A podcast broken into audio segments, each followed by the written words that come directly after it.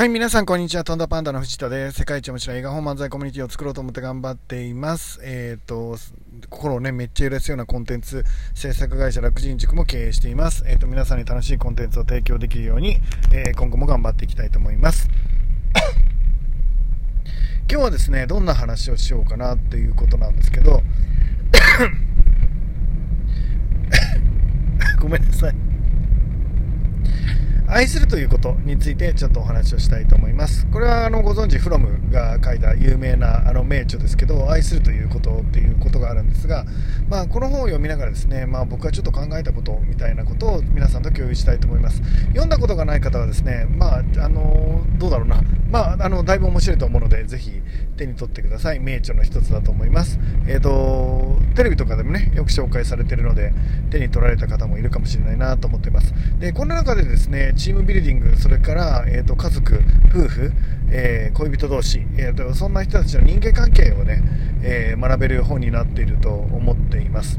で、2つその中からですね、えーと、僕はちょっと気になった点っていうのを紹介していきたいと思っているんですけど、えー、とフロムはですね、えー、愛するということに関して1つの定義をしています。それはですね、基本的に与えるものだということです。えーとつまりバランスもクソもなくてですね一方的に与えるものが愛だっていうことですね、えーと、ほとんどの人たちはですねどうしたら愛されるだろう、えー、どうしたら自分を愛してもらえるんだろうっていう思考になってしまうんですがそれをまあ基本的には否定するということですね、えー、基本的に愛というのは、えーと、自ら相手に、えーと、体にある全てのものですね、えーとえーと、自分の持っている全てのものを使って、えーとその人に与えていく大切にする。っていうことが愛だというふうに定義しています。つまり、えっと、バランスではないんですね、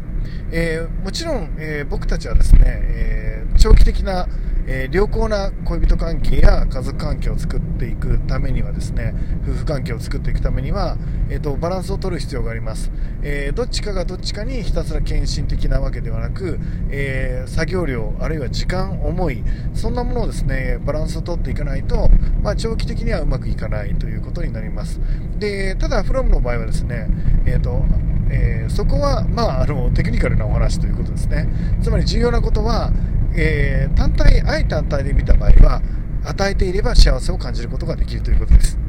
えっ、ー、と、相手がくれるとか、えー、関係ないですね。与えるっていうことです。え、これが、え、とても面白い視点の一つだと思っています。えっ、と、皆さんは、え大切な人を大切にしているでしょうか？それから愛する人を、え思いっきり愛してるでしょうか？まあ、ちょっとこそばゆいあの言葉なんですけど、思いっきり与えるっていうのも、まあ、一つ試してみるといいのかなって思っています。それが本当の愛だと、フロムは言われているということですね。それから、えー、っとですね、えー、いくつか面白いのがあって、もう一つが、え ちょっと待って、何言おうと思ったんだっけな。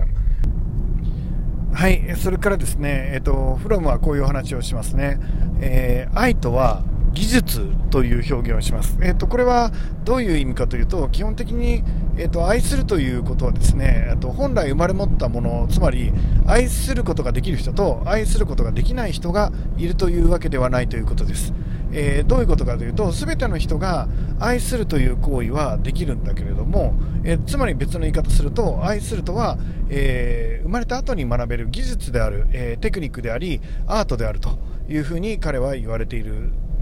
言っているんですね。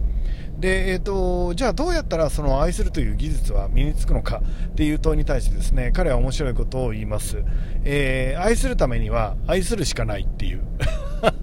めちゃくちゃですね。愛してみないと、その愛し方はわからないということですね。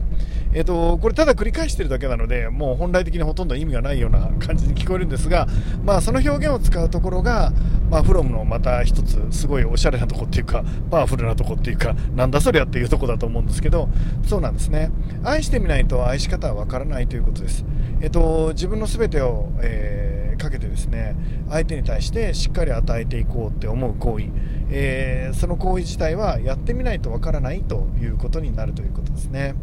そして、えーと、僕が一番なんか心に刺さった、えー、ことです。愛するというのはどういうことかというと彼はギャンブルだって言うんですね、えーと、どういうことがギャンブル？ん？なぜって思うんですけど愛するっていうのは、えーと自分がですねまあ、思いっきり相手に与えていくわけですけど与えてながらね、えーと、もしかしたら毎日、えー、私のことを少しは大切に思ってくれるかもしれないっていう可能性にかけるつまり相手を信じて、えー、身を捧げる、えー、そういうギャンブル的な行為なんだっていうふうに話しています。確かになって思います、え、こっちがどんな思いをかけたとしても向こうが、えー、それに応えてくれるかわからない。でももしかしたら、えーと、答えてくれるかもしれないなと思いながらその行為をすること自体も、まあ、愛だということですね。つまりある意味で言うとバランスを取れるかもしれないななんて思いながら取れなかったとしても与え続けようとする行為これが愛なのかもしれないなというふうに結論付けています。だからギャンブルね身を捧げて、えーと、どこまで、えー、それが成果としてなるかわからないけど、えー、そういう前向きな前向きって言わないですかね、えーと、与えていくっていうことをしていくっていうのが愛なんだというふうにフロムは言っています。で僕自身はもちろんですね、えーと、この人生において、まあ、大切だと思うような、え、方に何人も出会ってきました、えーと、今も、え、大切な家族がいるし、え、両親もいるし。でそんな中でですね、えーと、与えるっていうことをまあ、どこまでできているかなっていうのはちょっと反省しています。ただ、えっと、いわゆる人間関係をその愛とは関係なくいわゆる人間関係を永続していくためにはバランスを取る必要があると思っています、えー、どちらかの負担がやたら多いっていうのもまずいしひたすら相手を見つめながら相手のためにって言ってけんあの相手に何かを提供するために自らが立ってる力を失って、えーと、依存状態に入っちゃうっていうのももちろん良くないですよね。だからもちろん、えーと、長期的にはその愛と関係なく人間関係はバランスをとっていくし人生においては自分で立てるっていう力をつけていく必要があるしただ与えればいいってもんではないし、えーと、あんまり与えすぎちゃって向こうからの見返りがないとイライラしちゃうんだったらもともと愛でもないしっていうことですね、えー、そういうことです、えー、なので、えーとえー、長期的に見たら、まあ、バランスを考えていく必要もあるのかなと思っています、えー、今、えー、自分の両親とかに明日も会いに行くんですけど、え最後ね、えーと、もうあと何年生きるか分からないもう85を超えてもしかしたらですねもう数年生きれるかも分からない。まあまあパッと見たら10年は生きないだろうなっていう空気感ではあるんですがその、えーともうお正月はあと5回とかぐらいですかね一緒に過ごせる期間がそれだったとしても、えーと、その期間本当に幸せにね楽しく過ごせたらいいなと思っています、えー、そんな、えー、両親をね愛するということを今から僕は始めたいと思います、えー、できるだけ与えられるような自分でありたいし、えーと、両親の思いをね、えー、少しでも叶えてあげられるような自分になりたいと思っているし、まあ、まだまだ実力は足んないけど、えー、少しでも僕の未来に安心してもらえるような、えー、まあ、いわゆる立派な大人にね、まあ、なかなかなれないですけど